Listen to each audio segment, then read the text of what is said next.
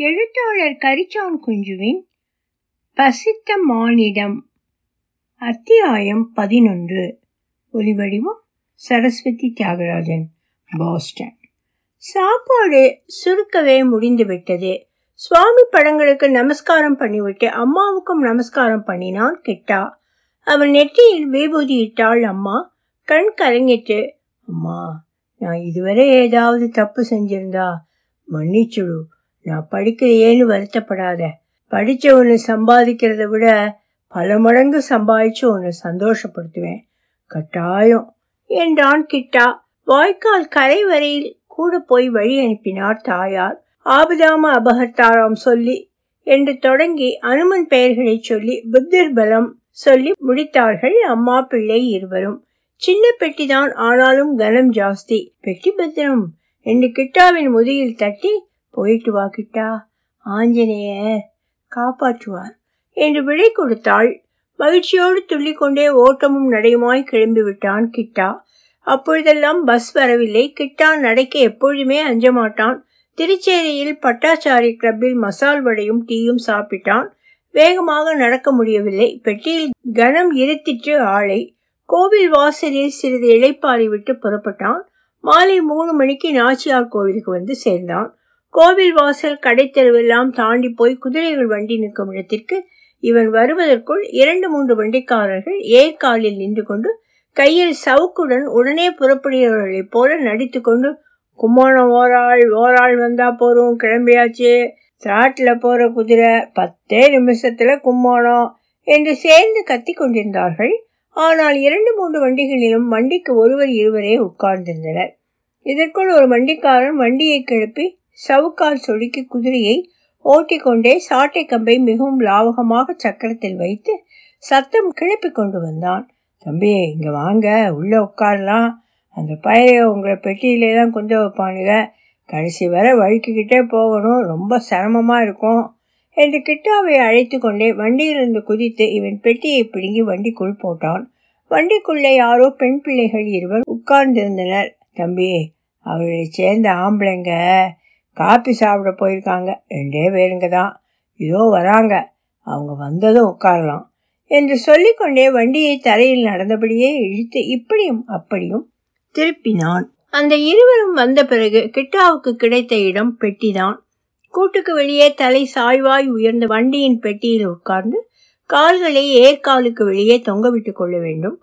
கையால் கூண்டை பிடித்துக் கொள்ள வேண்டும். எப்பொழுது கீழே விழுந்து விடுவோமோ என்று பயந்து கொண்டே இருக்கும் தொங்கல் நிலை குதிரையின் பின்னங்கால் முழங்காலில் வந்து வந்து மோதும். அதில் அத்தி போட்டால் வேஷ்டியை தூக்கி தூக்கி வைத்துக் கொள்ள வேண்டும்.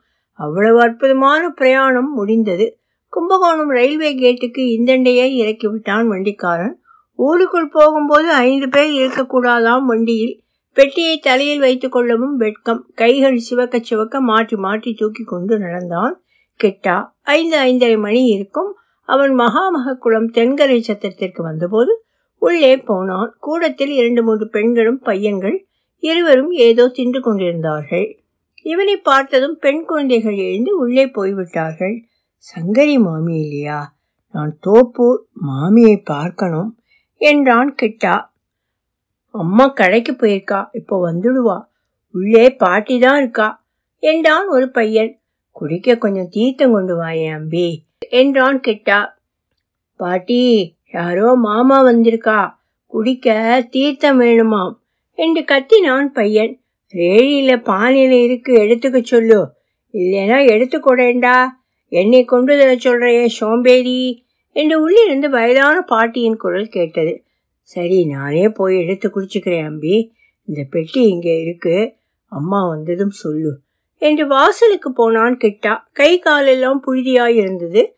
குளத்திற்கு சென்று கால் கை முகமெல்லாம் அலம்பி துடைத்து கொண்டு வந்து பானையிலிருந்து ஜலம் எடுத்து குடித்தான். முன் தாவாரத்து பிறையில் விபூதி இருந்தது. எடுத்து இட்டு கொண்டு திண்ணையில் உட்கார்ந்தான். படியில் ஏறும்போதே அதிகார குரலுடன் யாரப்பா நீ? என்ன வேணும்? என்று கேட்டுக்கொண்டே வந்தாள் சங்கரி மாமி. அவளை பார்த்ததுமே அவனையும் அறியாமல் ஒரு மரியாதையுடன் எழுந்து நின்ற கிட்டா நான் தோப்பு பாலாம்பான்னு பேர் எங்க அம்மாவுக்கு. இங்கே நான் ஒரு காரியமா வந்திருக்கிறேன். எங்க அம்மா உங்களை பார்க்க சொன்னா பாலாம்பா பிள்ளையா நீ? பெரியவனா சின்னவனா? நான் சின்னவன். பெரியவன் சாமாதானே அவன் பேரு? அப்படியே தானே இருக்கான். ரெண்டுங்கட்டானாக உன் பேர் என்ன? என்ன படிச்சிருக்க நீ? எங்க அண்ணா அப்படியே தான் இருக்கான் இன்னும். என் பேர் கிட்டா. நாலாவது வாரம் படிச்சிருக்கேன். படிச்சிருக்கேன் என்கிறாயே இப்ப படிக்கலையா? ரெண்டு வருஷம் தேராம போயிடுத்து அப்புறம் எங்க அம்மா படிக்க வைக்க மாட்டேன்னுட்டா. இப்போ என்ன பண்ணிட்டு இருக்கே நீ? சும்மா ஊர் சுத்துறியா? ஏண்டா? பாவம் பாலாம்பாவுக்கு விடியாமையே போயிடும் போல இருக்கு. அவ எத்தனை நாளைக்கு இப்படியே உழைச்சு ஓடா போயின்னு இருக்கணும். என்னவோ காரியமா வந்திருக்கேன்னு சொன்னியே. என்ன காரியம் அது? இந்த ஊரிலிருந்து மோட்டார் கார் ஓட்ட கற்றுக்கணும்னு வந்திருக்கேன். பெட்டியெல்லாம் கொண்டு வந்து உள்ளே வச்சிருக்கேன். அதிலே கொஞ்சம் பணமும் இருக்கு. அதனாலே அதனால என்ன? பத்திரமா இருக்கும். நீயும் இங்கேயே சாப்பிடலாம். எங்கே? எந்த தெருவில் இருக்கு? நீ கத்துக்கிற இடம்? இங்கேதான். போஸ்ட் ஆஃபீஸுக்கு எதிரே.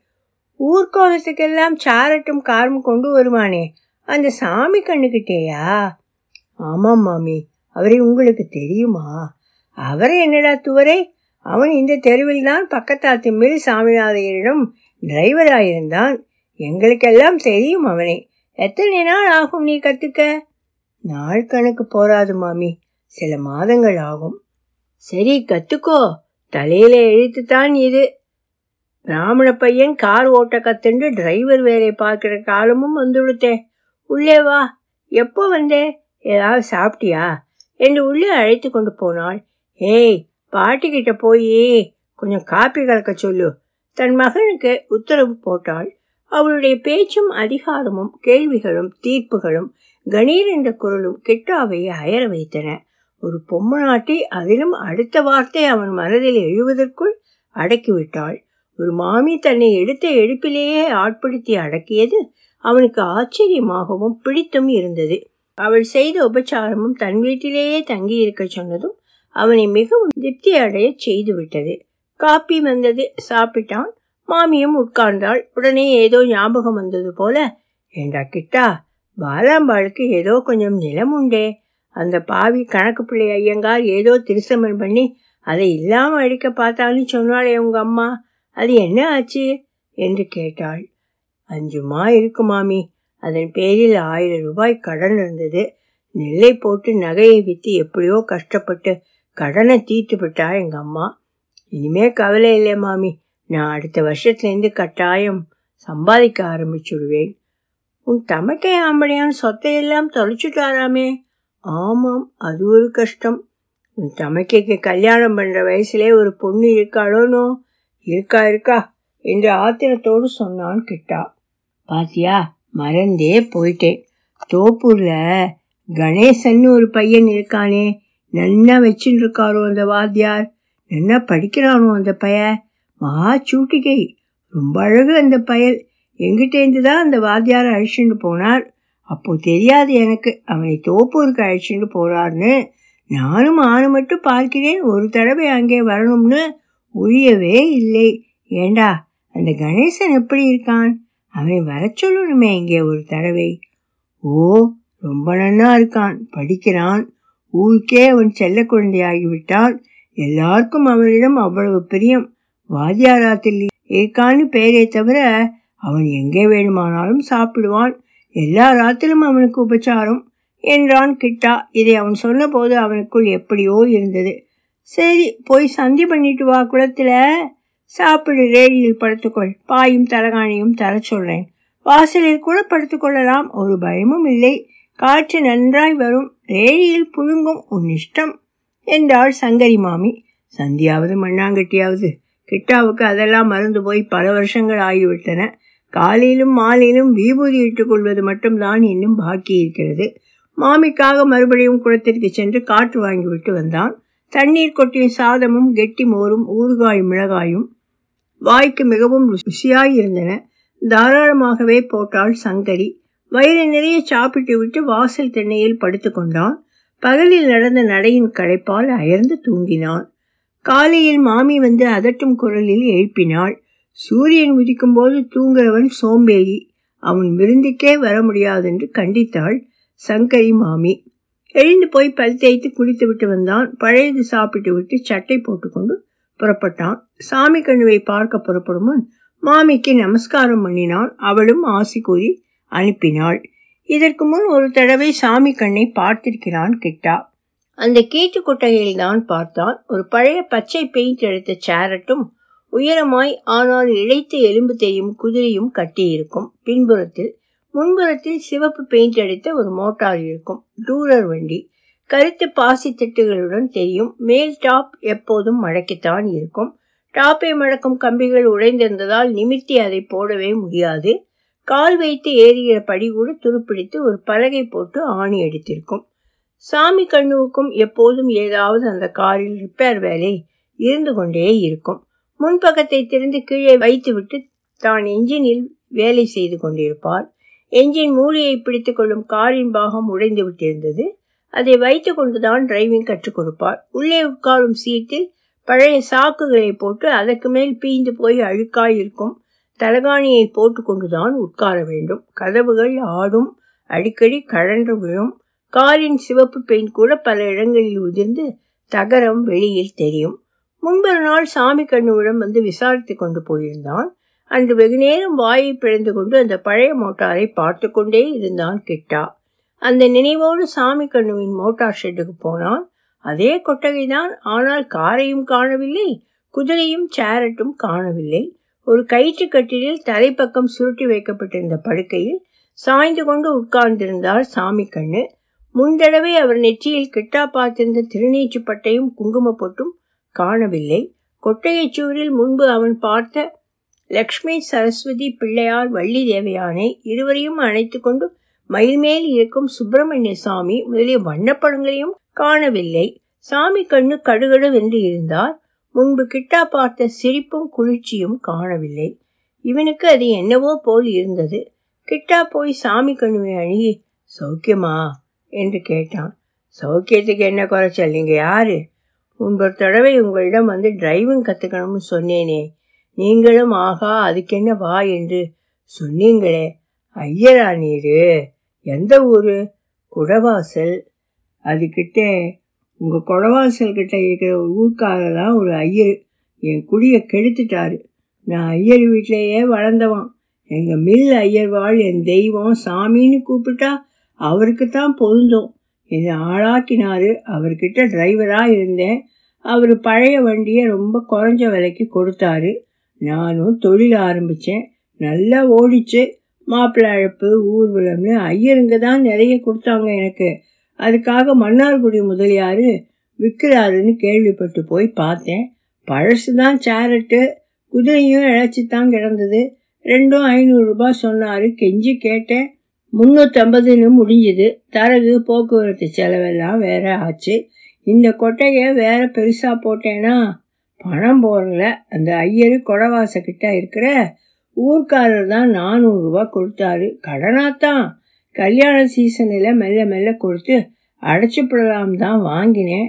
அந்த பாவி ஐயர் நான் கொடுக்க போகிற போது ஊரில் இருக்க மாட்டார்.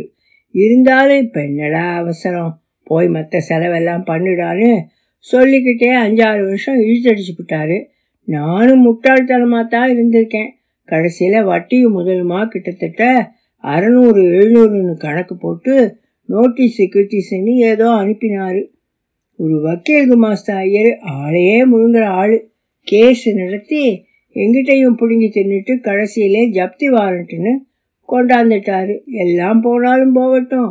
மானம் மட்டும் இருந்தால் போதும்னு வந்த வரைக்கும் விற்றுப்பிட்டேன்யா கேரையும் சேரட்டையும் இப்போ இந்த கொட்டையையும் வெத்தாளும் தான் மிச்சம். இதோ எழுத்தாப்புல அவரும் ஐயர் தான் குதிரை சேரட்டை வச்சிட்டாரு. நாங்கள் கெட்டமே. அப்படி செய்யறாரு தொழில் இப்போதான் ஐயருங்க செய்யாத தொழிலே இல்லையே. காலம் போகிற போக்கு எங்கள் அப்பா சொல்லிக்கிட்டே இருப்பார். களி முத்தி போனதுக்கு வேற அடையாளமே வேணாம். பாப்பானுங்க சோத்து கடை வச்சுக்கிறது ஒன்றே போருமேனு அது மகா பாவம்னு சொல்லுவாங்களாம். அவர் இப்போ இருந்தாருன்னா என்ன சொல்லுவாரோ? பாப்பான் குதிரை வண்டி வச்சிருக்கான். தாசி வீடே கதின்னு கிடக்கான். அவகிட்ட புள்ளக்குட்டியெல்லாம் பெற்றுக்கிறான் மாட்டு வியாபாரம் தரகுன்னா இந்த ஊரில் பாப்பானுங்க வச்சதே சட்டமாயிடுச்சு. குடிக்கிறாங்க கூத்தடிக்கிறாங்க. எனக்கு பிராமணங்க கிட்ட எவ்வளவுக்கு எவ்வளவு மரியாதையும் மதிப்பும் இருந்ததோ அத்தனையும் போயிடுச்சு. அவ்வளவுக்கு அவ்வளவு வெறுப்பும் கோபமும் வந்துடுச்சு. அடக்கவே முடியல. ஆகாத காலத்துக்கு அன்னத்வேஷம் போராத காலத்துக்கு பிராமண துவேஷம்னு எங்கள் ஐயர் எனக்கு தெய்வமாக இருந்தவர் சொல்லுவார். நானும் அப்படித்தான் இருந்தேன்.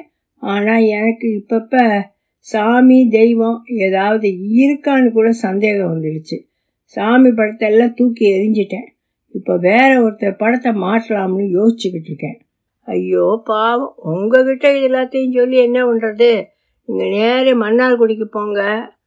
அந்த ஊருக்காரர் ராசு ஐயர்னு ஒருத்தர் பஸ் வச்சு நடத்துகிறாரு சொந்தமாக அவர் எதுக்கும் துணிஞ்ச ஆள் ஆனால் நல்லவர். அவர் தான் என் டூரரை அதான். என் மோட்டாரை வாங்கிட்டு போயிருக்காரு. டிரைவிங் சொல்லித்தராரு அவர் தான் ஓட்டிக்கிட்டு இருக்காரு. பஸ்ஸையும் அவருக்கு ஒரு ஆள் வேணும். நீரும் ஐயராயிருக்கீரு அவர்கிட்ட போயிடும் காரு ஓட்டுக்க கற்றுக்கலாம் பஸ்ஸும் ஓட்டலாம். அவரே ஒரு வேலையும் போட்டு கொடுத்தாலும் கொடுப்பாரு. பந்தலடிக்கு கிழக்க பஸ் ஸ்டாண்ட் எதிரில் தான் ஷெட்டு போட்டிருக்காரு. கொஞ்சம் வசதி உள்ள ஆளுன்னு தெரியுது.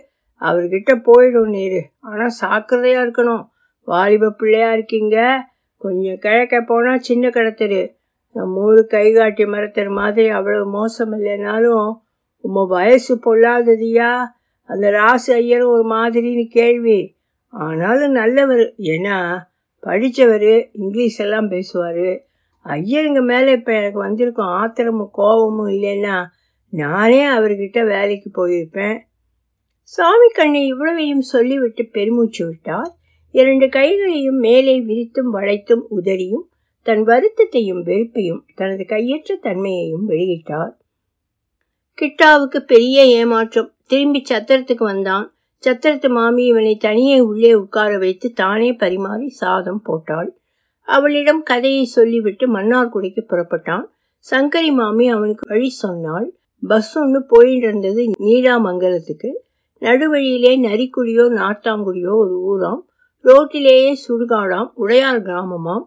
பணம் கொடுத்த வந்த கூட்டத்திலே யாரோ பஸ்ல அடிபட்டு பெரிய தகராறு ஆயிடுத்தாம் பஸ்காரனை கட்டி வச்சு ஏக ரகலையாம் அதனாலே பஸ்கள் போகலையேடாப்பா நாலஞ்சு நாளா. மறுபடியும் குடவாசலுக்கு போய் அங்கிருந்து கொரடாச்சேரிக்கு போய் அங்கிருந்து ரயிலில் போய் நீடாமங்கலத்தில் இறங்கி ரயில் மாறி மன்னார்குடி ரயிலில் ஏறி போக வேண்டும். அதை தவிர வேறு வழி இல்லை. இல்லாவிட்டால் தஞ்சாவூர் போய் போக வேண்டும். அது மிகவும் சுற்று. தலையை சுற்றியா மூக்கை தொட வேண்டும்? அப்போது மணி பகல் பன்னிரண்டிற்கும் இருட்டுவதற்குள் மன்னார்குடிக்கு போய் சேர முடியாது. மறுபடியும் தோப்பூருக்கு போகவும் கிட்டாவுக்கு இஷ்டமில்லை. என்ன செய்வதென்று புரியவில்லை. தஞ்சாவூரில் வடக்கு வீதியில் இருக்கும் சங்கர மடத்தில் அவனுடைய ஒன்றுவிட்ட மாமா இருந்தார். அவர் ஒரு சாஸ்திர பண்டிதர். அவரிடம் வக்கீல்கள் சிலர் வேதாந்த பாடம் வாசித்துக் கொண்டிருந்தனர். இரவில் ராமாயணம் சொல்லுவார். நல்ல வரும்படி அவருக்கு. தான் மடத்தில் ஜாகை இருந்து கொண்டே மேல வீதியில் ஒரு சந்தில் ஒரு வீட்டை வாங்கி நன்றாக கட்டி வாடகைக்கு விட்டிருந்தார். தன் சொந்த ஊரான சிறுகளத்தூரில் நிலப்புலன்களும் வாங்கியிருந்தார் அவருடைய பிள்ளைகளில் ஒருவன் வக்கீலுக்கும் மற்றவன் டாக்டருக்கும் படித்துக் கொண்டிருப்பது தெரியும் கிட்டாவுக்கு. அவர்கள் மூத்தாள் பிள்ளைகள் இளையாளை கல்யாணம் செய்து கொண்டிருந்தார். தஞ்சாவூருக்கு போய் அன்றிரவு தங்கிவிட்டு மறுநாள் காலையில் புறப்பட்டால் மன்னார்குடிக்கு பகல் நேரத்தில் போய் சேரலாம் என்பது அவன் யோசனை. சங்கரி மாமியிடம் சொன்னான் அவள் அரைமனதுடன் ஒப்புக்கொண்டாள். ரயிலேறி தனியாய் போகிறானே பெட்டியும் பெட்டியில் கனமும் இருக்கிறதே என்று தயங்கினாள். ஆனால் பகல் வேளை பத்திரமா போ பத்திரமா போ என்று பல தடவை சொல்லி விபூதியிட்டு வழி அனுப்பினாள். கிட்டாவுக்கு ரயிலில் போவது சந்தோஷமாய் இருந்தது. அந்த பதினேழு வயது வாலிபன் அதற்கு முன் ரயிலை பார்த்தது தவிர ரயிலில் ஏறி சென்றதில்லை. கும்பகோணத்தில் பகல் ஒன்றரை மணிக்கு புறப்பட்ட ரயில் மெதுவாகவே சென்றது. கை காட்டிகள் கொடிகள் ஸ்டேஷன் மாஸ்டர்கள் கார்டு எல்லாமே அவனுக்கு வியப்பும் மகிழ்வும் ஊட்டின. மாலை நாலு நாலரை மணி ஆகிவிட்டது. அந்த ரயில் தஞ்சாவூருக்கு போனபோது தஞ்சாவூரில் இறங்கியதுமே பெட்டியோடு போய் என்ஜினையும் டிரைவரையும் கறி பார்த்து பார்த்து ஆச்சரியப்பட்டான் கிட்டா. இவன் பார்த்து கொண்டிருக்கும் போதே என்ஜின் தனியே பிரிந்து புகையும் ஆவியும் சத்தமும் கக்கிக் கொண்டு கூவென்று ஊதிக்கொண்டு கிளம்பிற்று. கிட்டா இந்த உலகத்திலேயே இல்லை. அவ்வளவு சந்தோஷம். இதற்குள் கீழண்டை இருந்த பிளாட்ஃபாரத்தில் ஒரு என்ஜின் வந்து வண்டி தொடரை மோதி தள்ளி கொண்டு வந்து இணைந்தது. கையில் கொடியுடன் ஒருவன் தைரியமாய் தண்டவாளத்தில் இறங்கி என்ஜினையும் ரயில் வண்டியையும் சேர்த்து பிணைக்கும். இடத்தில் சுற்றி சுற்றி ஸ்க்ரூ ஏற்றுவது போல் செய்து கொண்டிருந்தான். வேடிக்கை பார்த்து கொண்டிருந்த கிட்டாவுக்கு நேரம் போனதே தெரியவில்லை. இருட்டி விட்டது இன்னும் ஜங்ஷனில் விளக்கேற்றவில்லை. தண்டவாளத்திற்கு அப்பால் ரோடு தெரிந்தது. ஆனால் அங்கே எப்படி போவதென்று தெரியவில்லை. நல்ல வேளையாக ரயில்வே உத்தியோகஸ்தரே ஒருவர் வந்து மாடிப்படி ஏறி போக வழி சொன்னார். வெளியே வந்து பார்த்தபோது ஒரே இருட்டு. இன்னும் எங்கும் விளக்கேற்றவில்லை. சரி செலவை பார்க்க கூடாது என்று போட்டி போட்டுக்கொண்டு பெட்டியை பிழுங்க வந்த ஒற்றை மாட்டு வண்டி ஒன்றை பேசிக்கொண்டு வடக்கு வீதி சங்கர மடத்திற்கு ஓட்டச் சொன்னான். அரை ரூபாய் கேட்டான் வண்டிக்காரன். கிட்டா சாமர்த்தியமாய் கால் ரூபாய் தருவதாக சொன்னான். கட்டுப்படியாகாதுங்க ஐயா. வைக்க கட்டு பருத்தி கொட்டை விற்கிற வேலையில. என்ற வண்டிக்காரன் ஒரு யோசனை சொன்னான். போய் இறங்கும் வீட்டில் இருப்பவர்கள் சொல்வதை கொடுங்கள். வாங்கிக் கொள்கிறேன் என்றான். அவன் வண்டி வடக்கு வீதிக்கு போவதற்குள் சாஸ்திரிகள் சிஷ்யர்கள் புடைசூழ ராமாயண பிரசங்கத்திற்கு கிளம்பிவிட்டார். கதவை பூட்டி கொண்டு அவர் சம்சாரமும் புறப்பட்டு விட்டாள் கிட்டா வண்டியிலிருந்து இறங்கி போவதற்கும் சாஸ்திரிகள் மடத்திலிருந்து புறப்படுவதற்கும் சரியாயிருந்தது.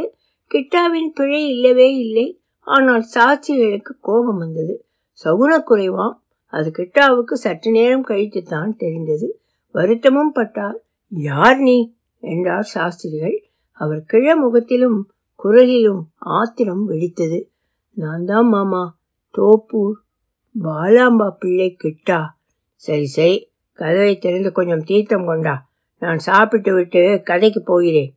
என்ற சாஸ்திரிகள் திண்ணையில் உட்கார்ந்தார். மிகவும் இளமை பருவத்திலிருந்து அந்த பெண் தயங்கிக் கொண்டே கதவை திறந்தாள். வண்டிக்காரன் இறங்கி வந்து கிட்டாவிடம் வந்து நின்றான். மாமா வண்டிக்கு சில்லறை. கிட்டா முடிப்பதற்குள் அவர் குறுக்கிட்டு வண்டிக்கு சில்லறையா என்ன கொடுக்க சொல்றியா? என்று அதிர்ச்சியுடன் கேட்டார். பாவம் வயதானவர் தாக்கப்பட்டது போல் அதிர்ந்து விட்டார். அதெல்லாம் இல்லை மாமா எவ்வளவு கொடுக்கணும்னு கேட்டேன். அவ்வளவுதான். நல்ல வேலையா போச்சு போ. அதெல்லாம் கண்டிச்சு பேசிச்சுட்டுனா ஏறணும். வண்டியில் இந்த பயலுக சாமி பய பரட்டையெல்லாம் வேணாம். இவ்வளோ வயசான நீங்கள் படித்தவங்க எதுக்கு அனாவசியமாக புரட்டியார பயாதையான்னு பேசுகிறீங்க என்றான் வண்டிக்காரன். ஓஹோ அப்படியா சங்கதி? ஏன் ஐயா? அவர்களே வண்டி ஓ மகாராஜ ராஜஸ்ரீ. இதெல்லாம் நல்லா இல்லை சாமி. யோ என்னையா? எத்தையாவது குடியா? நான் போகிறேன் எனக்கு எப்படியோ இருக்குது. அவங்கிட்ட வார்த்தை வாங்கி கட்டிக்கிறாப்புல என்ன சனியன் பிடித்த. கிட்டா வண்டிக்காரனிடம் ஐந்து நாட்களை கொடுத்து அனுப்பிவிட்டு திரும்பினான். பேத்தி போல் இருந்த மனைவி கையை தொட்டு பிடித்து வெள்ளி டம்ளரில் தீர்த்தம் ஒரு வாய் குடித்து குளிர்ந்து மகிழ்ந்து கொண்டிருந்தார் சாஸ்திரிகள். அவர் சனியன் பிடித்த என்று முடிக்காமல் விட்டிருந்தது நினைவுக்கு வந்தது கிட்டாவுக்கு. மறுபடியும் அதே வண்டிக்காரனை கூப்பிட்டு வண்டியில் ஏறி ரயிலடிக்கே போய்விடலாம் என்று நினைத்தான். இதற்குள் சாஸ்திரிகள் ஒரு சிஷ்யனை கூப்பிட்டு கோவிலில் போய் நான் இதோ அஞ்சு நிமிஷத்திலே வரேன்னு ஐயர் வாழ்கிட்டையும் பாவரவிடமும் சொல்லு என்று அனுப்பினான். கிட்டாவை பார்த்து ஏன்பா எங்கேருந்து வரே உன்னை நான் பார்த்தது கூட இல்லே. பாலாம்பா பிள்ளைன்னு உறவு சொல்கிறையே எங்கேருந்து வரே எங்கே போகணும்? பொட்டியோடு வந்திருக்கியே? என்று விசாரித்தார் கிட்டாவுக்கு பதில் சொல்ல மனமே இல்லை. இருந்தாலும் சந்தர்ப்பம் சரியில்லையே என்று நான் மன்னார்குடி போகணும். கும்போணத்துலேருந்து வரேன் என்றான். கும்போணத்துலேருந்து மன்னார்குடி போகிறதுக்கு தஞ்சாவூருக்கு ஏன் வரணும்? மன்னார்குடிக்கு காத்தாலே விழிய கற்கிற வண்டி. இங்கேருந்து போகிறதுன்னா ரொம்ப கஷ்டமாச்சே. சரி எப்போ புறப்பட்டே கும்போணத்திலே ஏதாவது சாப்பிட்டியோ? எனக்கு தஞ்சாவூர் தெரியாது மாமா. நான் ரொம்ப புதுசு. உங்கள் ஆத்திரை ராத்திரி இருந்துட்டு போகலாம்னு தான் நினச்சேன். ஆனால் ஆனால் அதனால தான் ஒன்றும் இல்லை. இங்கே தோப்பூர் இல்லைடாப்பா. டவுன் சமாச்சாரம். காலாகாலத்தில் வந்தாதான் சரி எனக்கு ரொம்ப நாழியாது கதைக்கு. எனக்கு ஆகாரம் பண்ணி வச்சுட்டு நீ வேணா ஆற்றிலேயே இருந்துடேன் என்றார் தன் மனைவியிடம். நன்னா இருக்கே. இன்னைக்கு பரத்வாஜ் ஆசிரம கதை கேட்காம இருக்க முடியுமோ? நீங்க போங்கோ நான் இது வந்துடுறேன். வாஞ்சேசா நீ என்னோட இரு எனக்கு துணையா என்றாள் சாஸ்திரிகளின் தர்ம பத்தினி பசித்த மானிடம் தொடரும். ஒலிவடிவம் சரஸ்வதி தியாகராஜன். பாஸ்டன்